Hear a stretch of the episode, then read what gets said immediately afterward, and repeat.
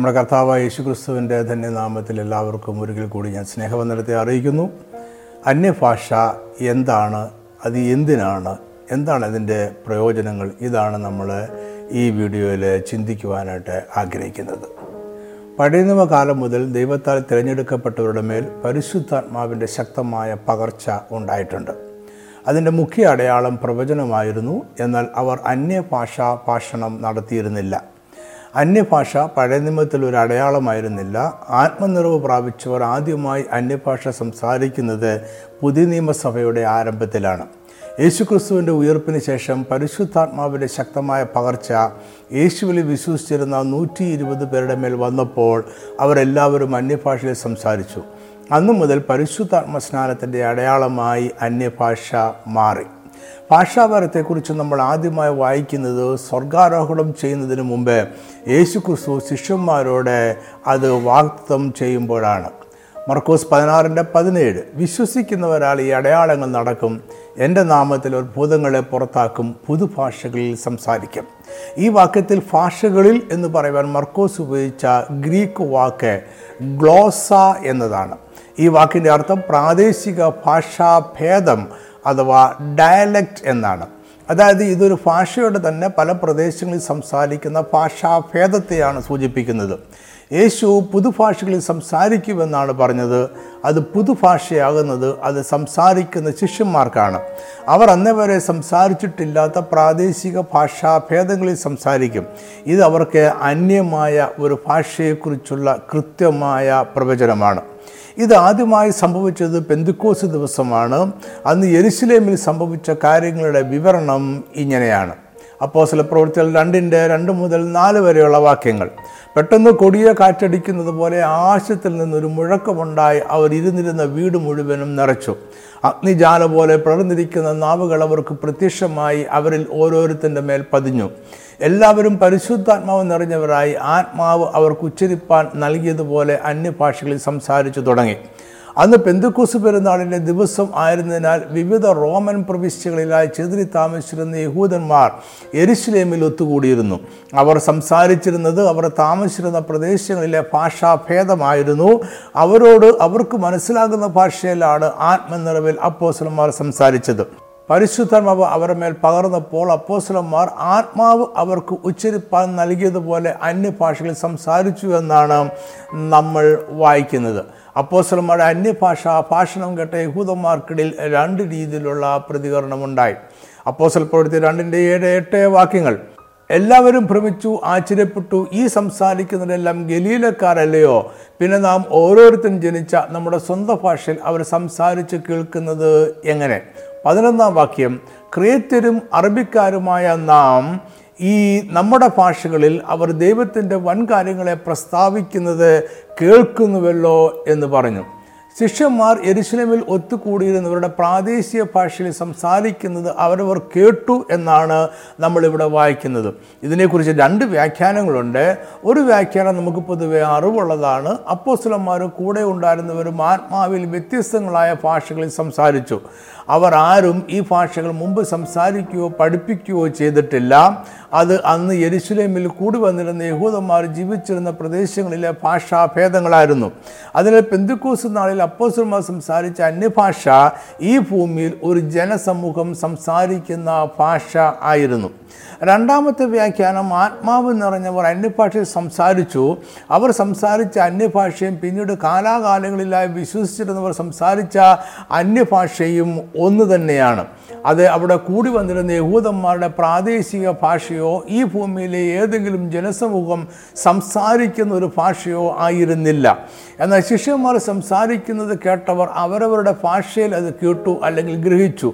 ഇവിടെ പരിശുദ്ധാത്മാവ് തന്നെ ഒരു ഭാഷാ വ്യാഖ്യാനം നടത്തുകയാണ്. ഈ രണ്ട് വ്യാഖ്യാനങ്ങൾക്കും സാധ്യതയുണ്ട്. അതായത് അന്ന് പരിശുദ്ധാത്മ സ്നാനം ലഭിച്ചവർ വ്യത്യസ്തങ്ങളായ പ്രാദേശിക ഭാഷകളിൽ സംസാരിച്ചു. ശിഷ്യന്മാർ അന്യഭാഷയിൽ സംസാരിച്ചു എങ്കിലും അത് കേട്ട യഹൂദന്മാർ അവരവരുടെ പ്രാദേശിക ഭാഷയിൽ അത് കേൾക്കുകയും മനസ്സിലാക്കുകയും ചെയ്തു. അപ്പോസ്തലപ്പെടുത്ത രണ്ടിന്റെ നാലിൽ പറയുന്നത് ആത്മാവ് അവർക്ക് ഉച്ചരിപ്പാൻ നൽകിയതുപോലെ അന്യഭാഷകളിൽ സംസാരിച്ചു തുടങ്ങിയെന്നാണ് ഇവിടെ അന്യഭാഷ എന്ന ഏകവചനമല്ല അന്യഭാഷകളിൽ എന്ന ബഹുവചനമാണ് ഉപയോഗിച്ചിരിക്കുന്നത്. അതായത് അവരെല്ലാവരും ഒരു അന്യഭാഷയെ സംസാരിക്കുകയായിരുന്നില്ല അവർ വിവിധ അന്യഭാഷകളിൽ സംസാരിച്ചു. എന്നാൽ ഇത് ആത്മാവ് അവർക്ക് ഉച്ചരിപ്പാൻ നൽകിയതുപോലെയായിരുന്നു. അതിനാൽ അന്യഭാഷ ഓരോരുത്തർക്കും വിവിധ ഭാഷകളാകാം. ഇത് ആത്മാവ് ഓരോരുത്തർക്കും നൽകുന്നത് പോലെ തന്നെ വ്യത്യാസപ്പെട്ടിരിക്കും. പതിനൊന്നാം വാക്യം അനുസരിച്ച് അന്യഭാഷാ ഭാഷണത്തിൽ ശിഷ്യന്മാർ ജനത്തോട് സുവിശേഷം അറിയിക്കുകയായിരുന്നില്ല. ദൈവത്തിന്റെ വൻ കാര്യങ്ങളെ പ്രസ്താവിക്കുക ആയിരുന്നു. എന്നാൽ ഈ അവിടെ കൂടി വന്നിരുന്ന എല്ലാ യഹൂദന്മാരും അപ്പോസർമാർ ദൈവത്തിന്റെ വൻ കാര്യങ്ങളെ പ്രസ്താവിക്കുന്നത് കേട്ടില്ല. അവർ അന്യഭാഷ കേട്ടു. അവർക്ക് യാതൊന്നും മനസ്സിലായില്ല. അവർക്ക് അതെല്ലാം അർത്ഥശൂന്യമായ ശബ്ദബഹളങ്ങൾ മാത്രമായിരുന്നു. ലഹരി പിടിച്ചവരുടെ കോലാഹലങ്ങളായി മാത്രമേ അവരതിനെ കാണുകയും കേൾക്കുകയും ചെയ്തുള്ളൂ. അവർ പ്രതികരിച്ചത് ഇങ്ങനെയാണ്. അപ്പോസൽ പ്രവൃത്തി രണ്ടിന്റെ പതിമൂന്ന്. ഇവർ പുതുവീഞ്ഞ് കുടിച്ചിരിക്കുന്നു എന്ന് മറ്റു ചിലർ പരിഹസിച്ച് പറഞ്ഞു. അപ്പോസൽമാർ ദൈവത്തിന്റെ വൻകാര്യങ്ങളെ പ്രസ്താവിക്കുന്നത് അവരുടെ പ്രാദേശിക ഭാഷയിൽ ആയിരുന്നുവെങ്കിൽ അവർ ഇങ്ങനെ പറയുകയില്ലായിരുന്നു. അതായത് അപ്പോസലന്മാരുടെ അന്യഭാഷാ ഭാഷണം കേട്ടവരിൽ അത് എന്താണ് എന്ന് ഗ്രഹിച്ചവരും ഗ്രഹിക്കാത്തവരും ഉണ്ടായിരുന്നു. അതിനാൽ ശിഷ്യന്മാർ അന്യഭാഷയിൽ സംസാരിച്ചുവെന്നും അത് കേട്ട ചിലർക്ക് അത് അവരവരുടെ പ്രാദേശിക ഭാഷയിൽ ഗ്രഹിക്കുവാൻ കഴിഞ്ഞു എന്നുള്ള വ്യാഖ്യാനത്തിന് സാധുതയുണ്ട്. പരിശുദ്ധാത്മാവ് ശിഷ്യന്മാർക്ക് അന്യഭാഷകൾ നൽകി എന്ന് മാത്രമല്ല അതിന്റെ വ്യാഖ്യാനവും കൂടെ കൂടിയിരുന്ന ചില യഹൂദന്മാർക്ക് നൽകി. ഇത് വ്യാഖ്യാനവരം നൽകിയെന്നല്ല വ്യാഖ്യാനം പകർന്നു കൊടുത്തു എന്നാണ് മനസ്സിലാക്കേണ്ടത്. യേശുക്രിസ്തു ഒരിക്കൽ അവൻ ഉപമകളിലൂടെ സംസാരിക്കുന്നതിന്റെ സാങ്കത്യത്തെക്കുറിച്ച് പറഞ്ഞ വാക്കുകൾ നമ്മുടെ ഇവിടെ ഓർക്കുന്നത് നല്ലതായിരിക്കും. ലൂക്കോസ് എട്ടിന്റെ പത്ത് ദൈവരാജ്യത്തിന്റെ മർമ്മങ്ങളെ അറിയുവാൻ നിങ്ങൾക്ക് വരം ലഭിച്ചിരിക്കുന്നു. ശേഷമുള്ളവർക്കോ കണ്ടിട്ടും കാണാതിരിപ്പാനും കേട്ടിട്ടും ഗ്രഹിപ്പാതിരിപ്പാനും ഉപമകളിൽ അത്രേ. വിൻസൻ നൈനാൻ എന്ന ചരിത്രകാരൻ പെന്തുക്കോസ് മുന്നേറ്റത്തിന്റെ ആദ്യകാല ചരിത്രം രേഖപ്പെടുത്തിയിട്ടുള്ള ഒരു വ്യക്തിയാണ്. അദ്ദേഹം അസൂസ തെരുവിലെ സംഭവങ്ങളെക്കുറിച്ച് എഴുതിയിട്ടുണ്ട്. അസൂസ തെരുവിലെ ഉണർവ് യോഗങ്ങളിൽ ഭാഷയും ദേശവും വർഗവും ഒരു തടസ്സമായിരുന്നില്ല. ഇംഗ്ലീഷ് അറിഞ്ഞുകൂടാത്ത മറ്റ് ഭാഷയിൽ നിന്നുള്ളവർക്കും അവരവരുടെ ഭാഷയിൽ പാട്ടുകൾ പാടുവാനും പ്രസംഗിക്കുവാനും കഴിയുമായിരുന്നു. ഇത്തരം പ്രസംഗങ്ങൾക്ക് പരിഭാഷ ഉണ്ടായിരുന്നില്ല. മറ്റുള്ളവർക്ക് പരിശുദ്ധാത്മാവ് പ്രസംഗത്തിന്റെ ആശയം മനസ്സിലാക്കി കൊടുത്തു ജനം ശരിയായി പ്രതികരിക്കുകയും ചെയ്യുമായിരുന്നു. ശിഷ്യന്മാർ അന്യഭാഷയിൽ സംസാരിക്കുന്നത് കണ്ട് ജനം ഭ്രമിച്ചു ചഞ്ചലിച്ചു. എന്താണ് അവിടെ സംഭവിക്കുന്നത് എന്നവർക്ക് മനസ്സിലായില്ല. അതിനാൽ പത്രോസ് എഴുന്നേറ്റ് നിന്നുകൊണ്ട് അവരുടെ സുവിശേഷം പ്രസംഗിച്ചു. ഇതാണ് യേശുവിന് ശിഷ്യന്മാർ ഒരു ജനക്കൂട്ടത്തോട് ആദ്യമായി അറിയിക്കുന്ന സുവിശേഷ പ്രഭാഷണം. ഈ പ്രസംഗം അന്യഭാഷയിലായിരുന്നില്ല. അന്യഭാഷ സുവിശേഷ പ്രഭാഷണത്തിന് അവർ ഉപയോഗിച്ചില്ല. അവരുടെ പ്രഭാഷണം അത് വിശ്വസിച്ചവരും വിശ്വസിക്കാത്തവരും ഒരുപോലെ കേട്ടു. തിരഞ്ഞെടുക്കപ്പെട്ടവർ വിശ്വസിച്ചു. അവർ സഭയോട് ചേർന്നു. മറ്റുള്ളവർ നിരസിച്ചു. അന്യഭാഷ എന്തായിരുന്നു എന്ന് മനസ്സിലാക്കുവാനായി യേശുവിൽ വിശ്വസിച്ചവർ പരിശുദ്ധാത്മ സ്നാനം പ്രാപിച്ച ഒരു സന്ദർഭം കൂടി നമുക്ക് പരിശോധിക്കാം. അപ്പോസല പ്രവൃത്തിയിൽ പത്താം അധ്യായത്തിൽ കൊർന്നല്യോസിന്റെ ഭവനത്തിൽ സംഭവിച്ച ആത്മപകർച്ചയുടെ വിവരണമുണ്ട്. കൊർന്നല്യോസ് ഒരു റോമൻ ശതാധിപനായിരുന്നു. അദ്ദേഹം ഒരു യഹൂദനായിരുന്നില്ല. അദ്ദേഹത്തിന്റെ മാതൃഭാഷ ലാറ്റിൻ ആയിരുന്നിരിക്കണം. പത്രോസ് കൊർന്നല്യോസിന്റെ ഭവനത്തിൽ ചെന്നപ്പോൾ അവിടെ അനേകർ വന്നുകൂടിയിരിക്കുന്നത് കണ്ടു. ഇവരും റോമക്കാരായിരുന്നിരിക്കണം. പത്രോസ് അവരുടെ യേശുവിലൂടെയുള്ള രക്ഷയുടെ സുവിശേഷം അറിയിച്ചു. അപ്പോസൽപ്പുഴത്തിൽ പത്തിന്റെ നാൽപ്പത്തി നാല് മുതൽ നാൽപ്പത്തി ആറ് വരെയുള്ള വാക്യങ്ങൾ. ഈ വാക്കുകളെ പത്രോസ് പ്രസ്താവിക്കുമ്പോൾ തന്നെ വചനം കേട്ട എല്ലാവരുടെ മേലും പരിശുദ്ധാത്മാവ് വന്നു.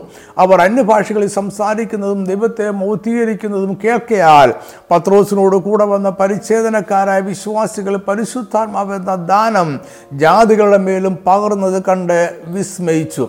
കൊറന്നല്യോസിന്റെ ഭവനത്തിൽ ഉണ്ടായിരുന്നവർ യേശുവിൽ വിശ്വസിച്ചപ്പോൾ ആത്മാവ് അവരുടെ മേൽ വരികയും അവർ അന്യഭാഷയിൽ സംസാരിക്കുകയും ചെയ്തു. ഇവിടെയും അന്യഭാഷ എന്ന ഏകവചനമല്ല ഉപയോഗിച്ചിരിക്കുന്നത്. അന്യഭാഷകൾ എന്ന ബഹുവചനമാണ്. അന്യഭാഷകളിൽ സംസാരിച്ച റോമർക്കാർ വിവിധ പ്രാദേശിക ഭാഷകൾ സംസാരിച്ചതായി ഇവിടെ പറയുന്നില്ല. അവിടെ ഒരു സമ്മിശ്ര ഭാഷാ സമൂഹവും ഉണ്ടായിരുന്നില്ല. അവർ പറഞ്ഞത് എന്തായിരുന്നു എന്ന് അവരിൽ ആരും വ്യാഖ്യാനിച്ചില്ല. അവർ അന്യഭാഷകളിലാണ് സംസാരിച്ചത്. അതായത് അവിടെ കൂടി വന്നിരുന്നവർ ആത്മാവ് അവർക്ക് നൽകിയതുപോലെ വിവിധ അന്യഭാഷകളിൽ സംസാരിച്ചു. അവർ അന്യഭാഷകളിൽ ദൈവത്തെ മൗത്തീകരിക്കുന്നത് പത്രോസിനോട് കൂടെ വന്ന പരിച്ഛേദനക്കാരായ വിശ്വാസികൾ കേട്ട് വിസ്മയിച്ചു.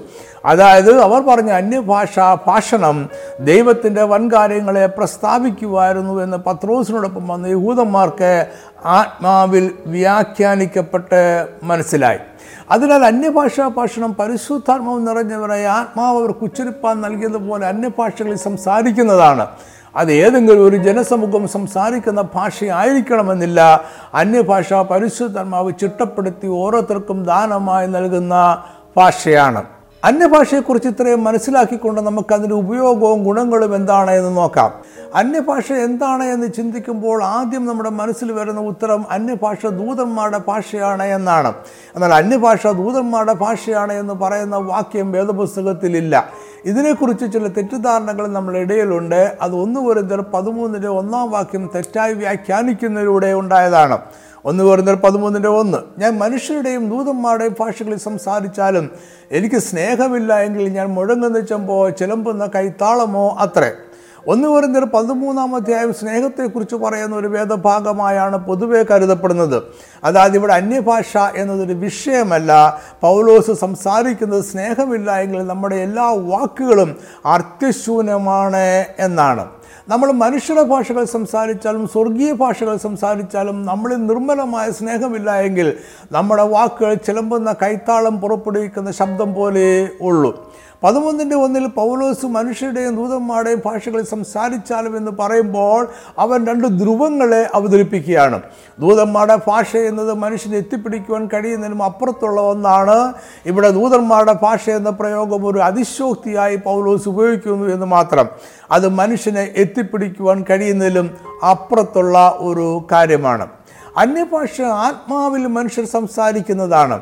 അത് അവർ തിരഞ്ഞെടുക്കുന്നതല്ല. ആത്മാവ് അവർക്ക് നൽകുന്നതാണ്. ഇതൊരിക്കലും ദൂതന്മാരുടെ ഭാഷയാകുകയില്ല. കാരണം ദൂതന്മാരുടെ ഭാഷ സ്വർഗീയ ഭാഷയാണ്. അത് മനുഷ്യന് സംസാരിക്കുവാൻ സാധ്യമല്ല എന്ന് പൗലോസ് തന്നെ പറയുന്നുണ്ട്. രണ്ട് കോരിന്തർ പന്ത്രണ്ടാം അധ്യായത്തിൽ പൗലോസ് അദ്ദേഹത്തിനുണ്ടായ ഒരു ആത്മീയ അനുഭവത്തെക്കുറിച്ച് പറയുന്നുണ്ട്. അദ്ദേഹം ആത്മാവിൽ മൂന്നാം സ്വർഗത്തോളം എടുക്കപ്പെട്ടു. അവിടെ അദ്ദേഹം സ്വർഗീയമായ ഭാഷ കിട്ടും. അതിനെക്കുറിച്ച് പൗലൂസ് പറഞ്ഞത് ഇങ്ങനെയാണ്. രണ്ട് കോരിന്തർ പന്ത്രണ്ടിന്റെ നാല് മനുഷ്യൻ ഉച്ചരിപ്പാൻ പാടില്ലാത്തതും പറഞ്ഞുകൂടാത്തതുമായ വാക്കുകളെ അവൻ കേട്ടു എന്ന് ഞാൻ അറിയുന്നു. അതായത് സ്വർഗീയ ഭാഷ മനുഷ്യർ ഉച്ചരിക്കുവാൻ പാടില്ലാത്ത ഒരു ഭാഷയാണ്. അന്യഭാഷ ദൂതന്മാരുടെയോ സ്വർഗീയമായതോ ആയ ഭാഷയല്ല. യേശുവിൽ വിശ്വസിക്കുന്ന മനുഷ്യർ പറയുന്ന അന്യഭാഷ പരിശുദ്ധാത്മാവ് നിറഞ്ഞവരായി ആത്മാവ് അവർക്ക് ഉച്ചരിപ്പാൻ നൽകിയതുപോലെ സംസാരിക്കുന്നത് ആണ്. അന്യഭാഷയെക്കുറിച്ചുള്ള ഏറ്റവും പ്രശസ്തമായ വിശദീകരണം പൗലോസ് കൊരിന്തിലെ സഭയ്ക്ക് എഴുതിയ ഒന്നാമത്തെ ലേഖനം പതിനാലാം അധ്യായത്തിൽ രേഖപ്പെടുത്തിയിരിക്കുന്നതാണ്. പ്രവചനപരമാണോ അന്യഭാഷാപരമാണോ കൂടുതൽ ശ്രേഷ്ഠമെന്നൊരു തർക്കം കൊരിന്തിലെ സഭയിൽ ഉണ്ടായിരുന്നു. പൗലോസ് ഇതിൽ ഏതാണ് പൊതുസഭയ്ക്ക് നല്ലത് എന്ന് പറയുകയാണ്. അന്യഭാഷാ ഭാഷണവും പ്രവചനവും എങ്ങനെ സഭയ്ക്ക് പൊതുവായി പ്രയോജനപ്പെടുത്താം എന്നും ഒരുവന്റെ ആത്മീയ വർദ്ധവിന് ഏതാണ് കൂടുതൽ നല്ലത് എന്നും പൗലോസ് ഇവിടെ പറയുന്നു. ഒന്ന് കൂടുതൽ പതിനാലിന്റെ രണ്ട്. അന്യഭാഷയിൽ സംസാരിക്കുന്നവർ മനുഷ്യരോടല്ല ദൈവത്തോടത്രേ സംസാരിക്കുന്നു. ആരും തിരിച്ചറിയുന്നില്ലല്ലോ എങ്കിലും അവൻ ആത്മാവിൽ മർമ്മങ്ങളെ സംസാരിക്കുന്നു. ഇവിടെ അന്യഭാഷ ദൈവത്തോട് സംസാരിക്കുന്ന ഭാഷയാണ് എന്ന് പൗലോസ് പറയുന്നു. അത് മനുഷ്യനാരും തിരിച്ചറിയുന്നില്ല. സംസാരിക്കുന്നത് ആത്മാവിലാണ് എന്നും അത് ആത്മീയ മർമ്മങ്ങളാണ് എന്നും അദ്ദേഹം പറയുന്നു. പെന്തിക്കോസ് ദിവസം ആത്മാവിലായവർ അന്യഭാഷകളിൽ സംസാരിച്ചപ്പോൾ അവർ ദൈവത്തിന്റെ വൻകാര്യങ്ങളെ പ്രസ്താവിക്കുന്നത് അവിടെ കൂടിയിരുന്ന യഹൂദന്മാർ കേട്ടു. ഒന്ന് ഒരു പതിനാലിലും പൗലോസ് അതേ കാര്യമാണ് പറയുന്നത്. അവൻ ആത്മാവിൽ മർമ്മങ്ങളെ സംസാരിക്കുന്നു. പതിനാലിന്റെ നാലിൽ പൗലോസ് പറയുന്നു അന്യഭാഷയിൽ സംസാരിക്കുന്നവൻ തനിക്ക് തന്നെ ആത്മീയ വർധനവ് വരുത്തുന്നു. ഒന്ന് പറഞ്ഞ പതിനാലിന്റെ നാല് അന്യഭാഷയിൽ സംസാരിക്കുന്നവൻ തനിക്ക് താൻ ആത്മീയ വർധന വരുത്തുന്നു. പ്രവചിക്കുന്നവൻ സഭയ്ക്ക് ആത്മീയ വർധന വരുത്തുന്നു. ആത്മാവിൽ പ്രാർത്ഥിക്കുക എന്നത് പരിശുദ്ധാത്മാവിന്റെ മറ്റൊരു വരമാണ്. അന്യഭാഷ ആത്മാവിൽ പ്രാർത്ഥിക്കുവാനായി ഉപയോഗിക്കുന്ന ആ ഭാഷയാണ്. ഒന്ന് വെറുതെ പതിനാലിന്റെ പതിനാല് ഞാൻ അന്യഭാഷയിൽ പ്രാർത്ഥിക്കുന്നുവെങ്കിൽ എന്റെ ആത്മാവ് പ്രാർത്ഥിക്കുന്നു. എന്റെ ബുദ്ധിയോ അഫലമായിരിക്കുന്നു റോമർ എട്ടിന്റെ ഇരുപത്തിയാറ് അവണ്ണം തന്നെ ആത്മാവ് നമ്മുടെ ബലഹീനതയ്ക്ക് തുണ നിൽക്കുന്നു. വീണ്ടും പോലെ പ്രാർത്ഥിക്കേണ്ടത് എന്തെന്ന് നാം അറിയുന്നില്ലല്ലോ. ആത്മാവ് തന്നെ ഉച്ചരിച്ചുകൂടാത്ത ഞരക്കങ്ങളാൽ നമുക്ക് വേണ്ടി പക്ഷപാതം ചെയ്യുന്നു. ആത്മാവിൽ പ്രാർത്ഥിക്കുന്നത് ആത്മാവായ ദൈവം മാത്രമേ മനസ്സിലാക്കുന്നുള്ളൂ. അത് മനുഷ്യർ ഗ്രഹിക്കണം എന്നില്ല. അന്യഭാഷയിൽ പ്രാർത്ഥിക്കുമെന്ന് പറഞ്ഞതുപോലെ തന്നെ അന്യഭാഷയിൽ പാട്ടുകൾ പാടുകയും സ്തോത്രം ചെയ്യുകയും ചെയ്യും എന്നും പൗലൂസ് പറയുന്നു. ഒന്ന് കുറഞ്ഞത് പതിനാലിന്റെ പതിനഞ്ച്. ആകയാൽ എന്ത്? ഞാൻ ആത്മാവ് കൊണ്ട് പ്രാർത്ഥിക്കും ബുദ്ധി കൊണ്ടും പ്രാർത്ഥിക്കും. ആത്മാവ് കൊണ്ട് പാടും ബുദ്ധി കൊണ്ടും പാടും. ഒന്ന് കുറഞ്ഞത് പതിനാലിന്റെ പതിനാലിൽ ഞാൻ അന്യഭാഷയിൽ പ്രാർത്ഥിക്കുന്നുവെങ്കിൽ എന്റെ ആത്മാവ് പ്രാർത്ഥിക്കുന്നു എന്ന് പൗലോസ് പറയുന്നതിനാൽ പതിനഞ്ച് പതിനാറ് വാക്യങ്ങളിലും ആത്മാവ് കൊണ്ട് പ്രാർത്ഥിക്കും ആത്മാവ് കൊണ്ട് പാടും ആത്മാവ് കൊണ്ട് സ്തോത്രം ചെയ്യും എന്നീ വാക്കുകൾ അന്യഭാഷയിൽ പ്രാർത്ഥിക്കും അന്യഭാഷയിൽ പാടും അന്യഭാഷയിൽ സ്തോത്രം ചൊല്ലും എന്നിങ്ങനെ നമുക്ക് മനസ്സിലാക്കാവുന്നതാണ്. അതായത് അന്യഭാഷയിൽ പ്രാർത്ഥിക്കുകയും സ്തുതിഗീതങ്ങൾ പാടുകയും ദൈവത്തിന് മഹത്വം കരുറ്റുകയും ചെയ്യാം. അന്യഭാഷാ ഭാഷണം എങ്ങനെ പൊതുസഭയ്ക്ക് പ്രയോജനപ്പെടുത്താം എന്നത് ഈ അധ്യായത്തിലെ ഒരു വിഷയമാണ്. അന്യഭാഷയുടെ വ്യാഖ്യാനത്തെക്കുറിച്ചും വ്യാഖ്യാന വരത്തെക്കുറിച്ചും പൗലോസ് ഇവിടെ പറയുന്നുണ്ട്. ഒന്ന് പറഞ്ഞത് പതിനാലിന്റെ അഞ്ച് നിങ്ങളെല്ലാവരും അന്യഭാഷകളിൽ സംസാരിക്കണമെന്നും വിശേഷ പ്രവചിക്കണമെന്നും ഞാൻ ഇച്ഛിക്കുന്നു. അന്യഭാഷകളിൽ സംസാരിക്കുന്നവൻ സഭയ്ക്ക് ആത്മീയ വർധന ലഭിക്കേണ്ടതിന് വ്യാഖ്യാനിക്കുന്നില്ലെങ്കിൽ പ്രവചിക്കുന്നവൻ അവനേക്കാൾ വലിയവൻ.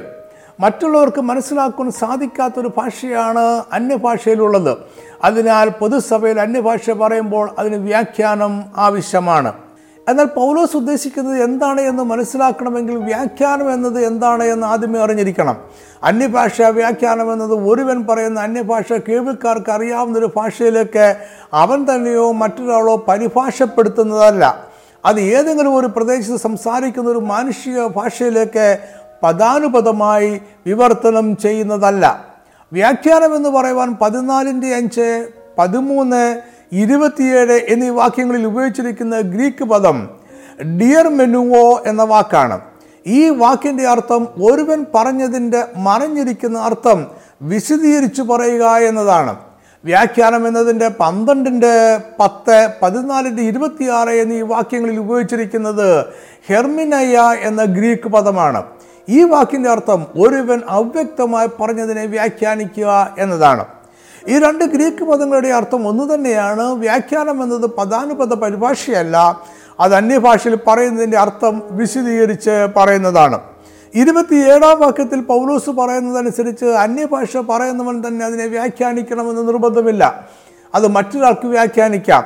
പക്ഷെ വ്യാഖ്യാനം ഇല്ല എങ്കിൽ അന്യഭാഷ സഭയ്ക്ക് പൊതുവായി പ്രയോജനം ചെയ്യുകയില്ല. എന്നാൽ അന്യഭാഷാ വ്യാഖ്യാനം ഒരുവൻ അന്യഭാഷയിൽ പറയുന്നത് പൊതുസഭയോട് പൊതുവെ പറയേണ്ടുന്ന കാര്യങ്ങളാണെങ്കിലേ അത് സഭയ്ക്ക് പ്രയോജനപ്പെടുകയുള്ളൂ. അതിനാൽ വ്യക്തിപരമായി പ്രാർത്ഥിക്കുമ്പോൾ അന്യഭാഷാ ഭാഷണത്തെ വ്യാഖ്യാനിക്കണമെന്ന് പൗലോസ് നിർബന്ധം പിടിക്കുന്നില്ല. ഒന്ന് കുറഞ്ഞ പതിനാലിന്റെ ഇരുപത്തിയെട്ട് വ്യാഖ്യാനി ഇല്ലാഞ്ഞാൽ അന്യഭാഷക്കാരൻ സഭയിൽ മിണ്ടാതെ തന്നോടും ദൈവത്തോടും സംസാരിക്കട്ടെ. നാലാം വാക്യത്തിൽ അന്യഭാഷയെ സംസാരിക്കുന്നവൻ തനിക്ക് താൻ ആത്മീയ വർധന വരുത്തുന്നു എന്ന് പൗലോസ് പറയുന്നുണ്ട്. ഒന്ന് കുറഞ്ഞ പതിനാലിന്റെ നാല് അന്യഭാഷയെ സംസാരിക്കുന്നവർ തനിക്ക് താൻ ആത്മീയ വർധന വരുത്തുന്നു. ഒന്ന് കുറഞ്ഞ പതിനാലിന്റെ അഞ്ചിൽ വ്യാഖ്യാനം കൂടാതെ അന്യഭാഷാ ഭാഷണം സഭയ്ക്ക് ആത്മീയ വർധന വരുത്തുന്നില്ല എന്ന് പൗലോസ് പറയുന്നുണ്ട്. അങ്ങനെയെങ്കിൽ വ്യാഖ്യാനം കൂടാതെയുള്ള അന്യഭാഷാ ഭാഷണം എങ്ങനെയാണ്? അത് പറയുന്ന ഒരുവിന് വ്യക്തിപരമായി ആത്മീയ വർധനവ് വരുത്തുന്നത്. അന്യഭാഷയുടെ വ്യാഖ്യാനമാണ് ആത്മീയ വർധനവ് വരുത്തുന്നത് എങ്കിൽ സഭയുടെയും വ്യക്തിയുടെയും ആത്മീയ വർധനവിന് വ്യാഖ്യാനം ആവശ്യമാണ്. അതായത് അന്യഭാഷയിൽ ഒരുവൻ പറയുന്നത് എന്ത് എന്ന് അവൻ മനസ്സിലാക്കുമ്പോഴാണ് അവൻ ആത്മീയ വർധനവ് ഉണ്ടാകുന്നത്. ഇതിന് വ്യാഖ്യാനം ആവശ്യമാണ്. ഈ വ്യാഖ്യാനം മറ്റൊരു വ്യക്തി നൽകുന്ന വ്യാഖ്യാനമല്ല പരിശുദ്ധാത്മാവ് അന്യഭാഷ പറയുന്നതിന്റെ ഹൃദയത്തിൽ നൽകുന്ന വ്യാഖ്യാനമാണ്. പെന്തുക്കോസ് നാളിൽ അപ്പോസലന്മാർ അന്യഭാഷയെ സംസാരിച്ചപ്പോൾ അവിടെ കൂടിയിരുന്ന ചിലർ അവരുടെ പ്രാദേശിക ഭാഷയിൽ ശിഷ്യന്മാർ സംസാരിക്കുന്നത് കേട്ടതുപോലെയാണത്. അതായത് ഒരുവൻ പറയുന്ന അന്യഭാഷയെ അവനവന് തന്നെ വ്യാഖ്യാനിച്ചു നൽകുവാൻ ആത്മാവിന് കഴിയും. ഇതിനു മാത്രമേ അവന് ആത്മീയ വർധനവ് വരുത്തുവാൻ കഴിയൂ. ഒന്ന് പറഞ്ഞ പതിനാലിന്റെ അഞ്ചിൽ നിങ്ങൾ എല്ലാവരും അന്യഭാഷയെ സംസാരിക്കണമെന്നും പൗലൂസ് പറയുന്നുണ്ട്. അതിനാൽ അന്യഭാഷ എല്ലാവർക്കും പ്രാപിക്കാവുന്ന ആത്മനിറവിന്റെ അടയാളമാണ്. ഒന്ന് പറഞ്ഞാൽ പതിമൂന്നിൽ ഇങ്ങനെ ഒരു വാചകമുണ്ട്. ഒന്ന് പറഞ്ഞൊരു പതിമൂന്നിന്റെ എട്ട്. സ്നേഹം ഒരു നാൾ മുതിർന്നു പോവുകയില്ല. പ്രവചനപരമോ അത് നീങ്ങിപ്പോകും. ഭാഷപരമോ അത് നിന്നുപോകും. ജ്ഞാനമോ അത് നീങ്ങിപ്പോകും. അംശമായി മാത്രം നാം അറിയുന്നു. അംശമായി മാത്രം പ്രവചിക്കുന്നു. പൂർണമായത് വരുമ്പോഴോ അംശമായത് നീങ്ങിപ്പോകും. ഈ വാക്യങ്ങളുടെ അടിസ്ഥാനത്തിൽ അന്യഭാഷാപരവും പ്രവചനപരവും മറ്റു കൃപാപരങ്ങളും പരിശുദ്ധാത്മാവിന്റെ സാന്നിധ്യത്തിന്റെ എല്ലാ കാണപ്പെടുന്ന അടയാളങ്ങളും നിന്നുപോയി എന്ന് അഭിപ്രായപ്പെടുന്നവരുണ്ട്. ഇതിൽ എത്രമാത്രം ശരിയുണ്ട് എന്ന് നമുക്ക് നോക്കാം. ആദിമസഭയിൽ ഉപദേശങ്ങൾ പൂർണമായി രൂപീകരിക്കപ്പെട്ടിരുന്നില്ല. അത് ദൈവ അപ്പോസ്തലന്മാർക്ക് ക്രമാനുഗതമായി പടിപടിയായി വെളിപ്പെടുത്തിക്കൊണ്ടിരുന്നു. അതിനാൽ സഭയുടെ ആദ്യ നാളുകളിൽ പ്രവചനവും അന്യഭാഷയും അതിന്റെ വ്യാഖ്യാനങ്ങളും വെളിപ്പാടുകളും എല്ലാം സഭയ്ക്ക് ആവശ്യമായ ഉപദേശങ്ങൾ ദൈവത്തിൽ നിന്ന് ലഭിക്കുന്ന ആത്മീയ മാർഗങ്ങൾ ആയിരുന്നു. ഒന്ന് പറഞ്ഞാൽ പതിമൂന്നിന് എട്ടിൽ പ്രവചനപരമോ അത് നീങ്ങിപ്പോകും ഭാഷപരമോ അത് നിന്നുപോകും ജ്ഞാനമോ അത് നീങ്ങിപ്പോകും എന്ന് ഒരുമിച്ച് പറയുന്നത് ഇതെല്ലാം ദൈവിക വെളിപ്പാടുകൾ സഭകൾക്ക് ലഭിക്കുന്ന മാർഗങ്ങൾ ആയിരുന്നതിനാൽ ആണ്. സഭയ്ക്ക് എന്നേക്കുമായ ആവശ്യമുള്ള ഉപദേശങ്ങളെ ക്രമാനുഗതമായി അപ്പോസ്റ്റർമാരെ വെളിപ്പെട്ടു വരുവാൻ ചില വർഷങ്ങളെടുത്തു അത് പടിപടിയായുള്ള വെളിപ്പെടുത്തലായിരുന്നു അതിന് കൂടുതൽ ആധികാരികതയുണ്ടായിരുന്നു. അവർ അത് എഴുതി സഭകൾക്ക് അയച്ചു കൊടുത്തു. അതെല്ലാം എല്ലാ സഭകളുടെയും എന്നേക്കുമുള്ള അടിസ്ഥാന ഉപദേശങ്ങളായി. അപ്പോസലന്മാരുടെ കാലത്തിന് ശേഷം ഈ രീതിയിലുള്ള ഉപദേശങ്ങളുടെ വെളിപ്പാടുകൾ തുടർന്ന് ഉണ്ടായില്ല അതിനാൽ സഭയുടെ ഉപദേശങ്ങളുടെ വെളിപ്പാടുകൾ അപ്പോസലന്മാരോടൊപ്പം അവസാനിച്ചു. ഇതാണ് പൗലൂസ് പറഞ്ഞത് ഒന്ന് വെറുതെ പതിമൂന്നിന്റെ ഒമ്പത് പത്ത്. അംശമായ മാത്രം നാം അറിയുന്നു അംശമായ മാത്രം പ്രവചിക്കുന്നു പൂർണമായത് വരുമ്പോഴോ അംശമായത് നീങ്ങിപ്പോകും. അംശമായത് അന്നത്തെ സഭകൾക്ക് ലഭിച്ചുകൊണ്ടിരുന്ന ദൈവിക വെളിപ്പാടുകളാണ്. പൂർണമായത് എന്നേക്കുമായി ദൈവസഭയ്ക്ക് ആവശ്യമായ ഉപദേശങ്ങളാണ്. അത് അപ്പോസ്റ്റലന്മാരുടെ കാലത്തോടെ പൂർണമായി. ഇനി അത്തരം വെളിപ്പാടുകൾ ആവശ്യമില്ല. ഇതിന്റെ അർത്ഥം ഏതെങ്കിലും കൃപാവരങ്ങളിൽ നിന്നുപോയി എന്നല്ല. അന്യഭാഷ അവനവന് തന്നെ ആത്മീയവർദ്ധന വരുത്തുന്നതാണ് എങ്കിൽ അത് നിന്നു പോകേണ്ട കാര്യമില്ലല്ലോ. അപ്പോസ്റ്റലന്മാരുടെ കാലത്തും വ്യക്തിപരമായ ദൂതുകൾ പറയുന്ന പ്രവചനങ്ങളുണ്ടായിരുന്നു. അത് നിന്നു പോകേണ്ട കാര്യമില്ല. ദൈവരാജ്യത്തിന്റെ സമ്പൂർണ നിവൃത്തിയിൽ രോഗങ്ങളും കഷ്ടതയും ശാപവും മാറിപ്പോകുമെങ്കിൽ അത്രയും നാൾ അവയെല്ലാം ഈ ഭൂമിയിൽ ഉണ്ടാകും അതിനാൽ അതിന്മേലുള്ള ദൈവിക ഇടപെടലും ഉണ്ടാകും. കൃപാപരങ്ങളും ദൈവജനം ഈ ഭൂമിയിൽ ജീവിക്കുന്നിടത്തോളം പ്രവർത്തനക്ഷമമായിരിക്കും. പുതിയ ഇസ്ലേമിൽ സകലത്തിനും നിവൃത്തിയും സമാപ്തിയും ഉണ്ടാകും. ഈ ഹ്രസ്വ പഠനം ഞാനിവിടെ അവസാനിപ്പിക്കുവാൻ ആഗ്രഹിക്കുന്നു. അന്യഭാഷയെക്കുറിച്ച് ചില കാര്യങ്ങൾ ഗ്രഹിക്കുവാൻ നിങ്ങൾക്ക് ഇതിലൂടെ കഴിഞ്ഞു എന്ന് ഞാൻ വിശ്വസിച്ചുകൊണ്ട് ഞാനിവിടെ നിർത്തട്ടെ. ദൈവം നിങ്ങളെ സമൃദ്ധമായിട്ട് അനുഗ്രഹിക്കട്ടെ. ആമേൻ.